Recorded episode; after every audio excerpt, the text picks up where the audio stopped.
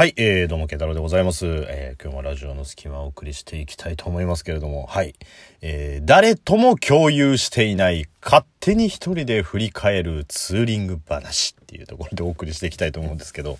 はい。はい、えー、先日ですね、久々だね、本当に遠方まで行ったのは。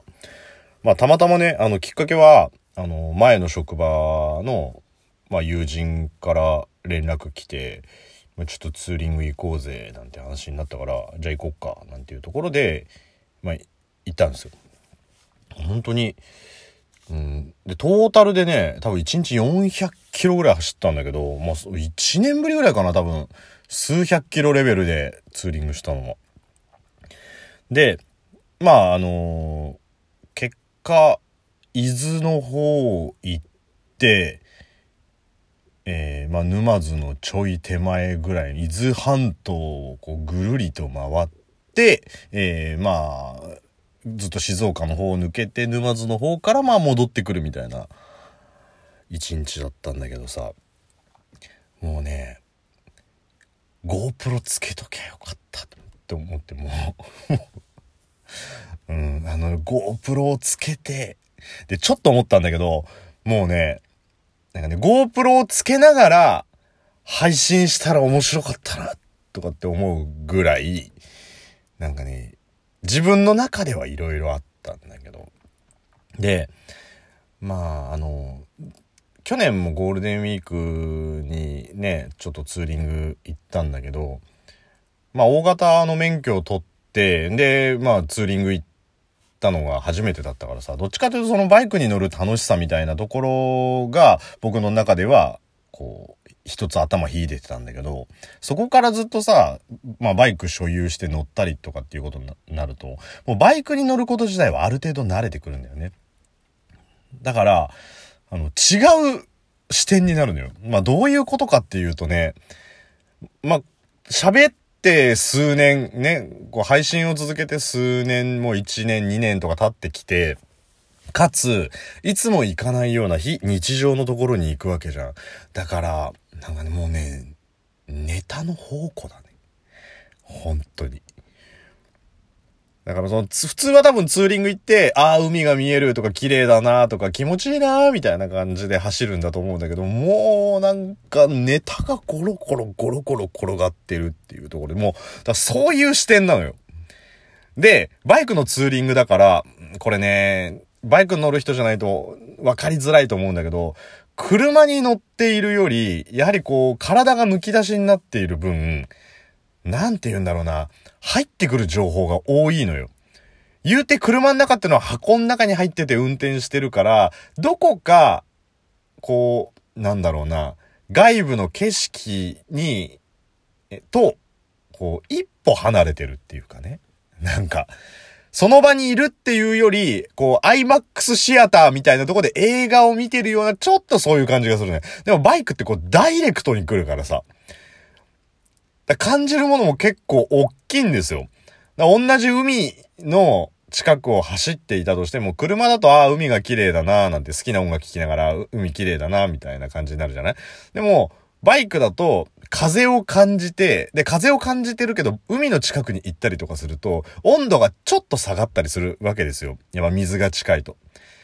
で、まあ波の音が聞こえたりとか、まあちょっとこう、塩っぽい匂いが、匂いがしたりとかっていうところでね、入ってくる情報量が多いんですよ。だからね、余計にこうもなんかさばききれないんだけど。で、もうね、なんかいろんな面白いことはあったんだけど、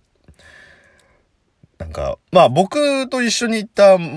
友人はもう普通にツーリングを楽しんでんだけどさ、僕どっかで、どっかでなんかこう、トークにつなげるようなネタないかなみたいなところで走ってるから、要所要所でさ、止まりたいなって思うところがあんのよ。例えばさ、こう、まあ、一般道は、あえてね、高速を通らずにこう一般道走ってったんだけど、もうさ、走ってる時にドーンとさ、なんか、人間国宝美術館とか書いてあったりとかするともさ、もう想像としてはね、想像としては、もう人間国宝美術館っていうのはもう、もう太古の昔から人間国宝とされている人たちがさ、ホルマリンに使ってプカーってさ、なってるようなのを想像しちゃう。しかもなんだろうなあの、地方にある人形の球月とかが売ってそうな感じのビルなのよ。もうその、美術館っぽいな、ここっていうより、なんかビルなの。で、人間国宝美術館っていうからさ。だからね、なんかそんなにこう、しかも駅から近いところにあるわけでもないところで、それもう中いろいろとか想像するわけよ、入ったら。で、こうなんかさ、暇そうにしてる館長とかが、私が案内しますよ、つって。こちら、ご覧ください、とかって言ってさ、こちらは、かの有名な、あの、陶芸のなんとか先生です。ぷかーーって浮いててさ、なんか、ああ、これがなんとか先生なんですね。はい、こちら、親族の方に譲っていただくのは、大変でしたよ。なんかさ、そういう意味ありげな、意味ありげな美術館なの？とかって思うんだけど、でも友達はそんなこと関係ないから、ふわーって言っちゃうんだけどさ。まあ、後々調べたら、人間国宝の方が作った色々なものがある美術館らしいんだけどさ。で、そのまま走ってったりとかするとさ、海沿いとかに看板でさ、岩ダイビングセンターって書いてあったりとかするんだけども、岩ダイビングセンターってもうさ、血みどろな匂いしかしないじゃん、なんとなく。えあの岩場にダイビングごっつごつの？みたいな感じの。岩ダイビングセンターって書いてあって。すっげえ気になる。岩にダイビングするの？それとも、岩、ダイビングセンターなの？っていうね。それとも、岩ダイビングセンターなの？みたいなのも、うわ、すっげえ気になると思うんだけど、やっぱ友達がふわーって前行っちゃったりとかさ。で、なんか、あの、海の家みたいなところとかも走ってったりとかするんだけど、そしたらさ、なんか、海の家の上の方に、美味しく食べてね、人間くん、みたいな感じのセリフが書いてあるんだけど、お前、何目線の魚介類だよ？っていうさ、魚介が、魚介がすげえマウント取り出したなって。君たち食べるのはいいけど、美味しく食べてね、人間くん、みたいなさ、そういう。いやいや、人間、そのアンパンマンと人間くんみたいな、そのファニーな感じじゃねえぞと思ってんだけども、突っ込みたくてしょうがなかったりとか、あとね、伊豆の方走ってったら、突如、あのー、20メーターぐらいの高さの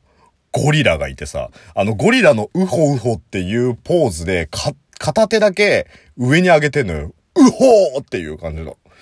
気持ち悪いと思って見てると、脇の下のところに、パンダもいるよって書いてあるの。お前そもそも20メーターの高さのゴリラの癖して、脇からパンダはいるよっていう、その触れ込みなんだよと思って。しかも、20メーターの色ないんだよ。肌色一色なんだよ。肌色一色のパンダもいるよっていうゴリラ、なんだろうと思ってパッて見たら、リサイクルショップっていうさ、もう。お前、もういろいろ突っ込みどころあんなと思いながら。後々見たら、それも、あの、多分ね、ゴリラ、パンダもいるよ、みたいなので検索すると出てくると思うんだけどさ。もう超インパクトだからもうこれを映像で映しながら説明してたらすげえ面白いんだろうなとか思って。でも全然やっぱ友達は気にしないんだよね。で、そのまま走ってった時に、あのね、どっか一箇所、あの、沢に降りるみたいなところの周りのところで、まあ、沢に転落防止で、胸よりちょっと上ぐらいの高さまで、こう、フェンスがあってね、硬い。で、あの、そこに寄っかかってる女の子が一人いたのよ。で、え、もうこれさ、もう本当に GoPro で撮ってたら信じてもらえるんだろうけど、あの、そこに寄っかかって、ね、スマホを見ながら泣いてる女の子がいんの。で、スマホ見ながら泣いていて、で、あの、ちょっと腕を下ろした状態のところで、あの、マウントレーニアを持ってる女の子なの。なんか、なんか肩をプルプルプルプル震わせながら泣いてて、どうしたんだろう？彼氏と喧嘩でもしたのかなっていうところで。で、カーブでいい感じで見えなかったんだけど、スッて曲がった時に、その横に、一緒にね、道路に、道路の方を向かってこうフェンスにもたれかかって泣いてる女の子がいるんだけど、そこのちょうど、あの、肩、胸よりちょっと上ぐらいのところがフェンスの一番上のとこだから、そこのフェンスの一番上のところに、ちょこんって、猿がいるの。横に、女の子の真横に、肩のすぐ横ぐらいに。で、女の子は泣いてんの。で、猿は遠い、どっか遠くを見てんの。なんかキーってなってる感じじゃなくて、一緒にこういて、遠くを見てる感じなの。で、お前が振られた悲しさはさ、俺が抱いてやるから。みたいな感じで、その猿は、その女の子のおっぱい揉んでんの。よくわかんないんだけど。その、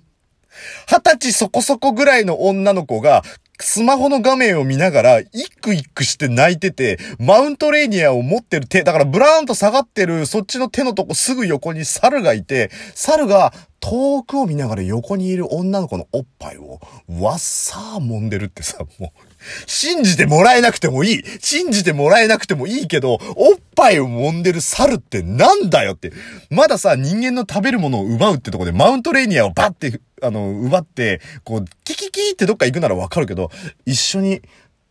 なんか向こうを見ながら、俺が抱いてやるよ。みたいな感じで、おっぱいを揉んでた。さすがにそれは友達もキュッて横見て、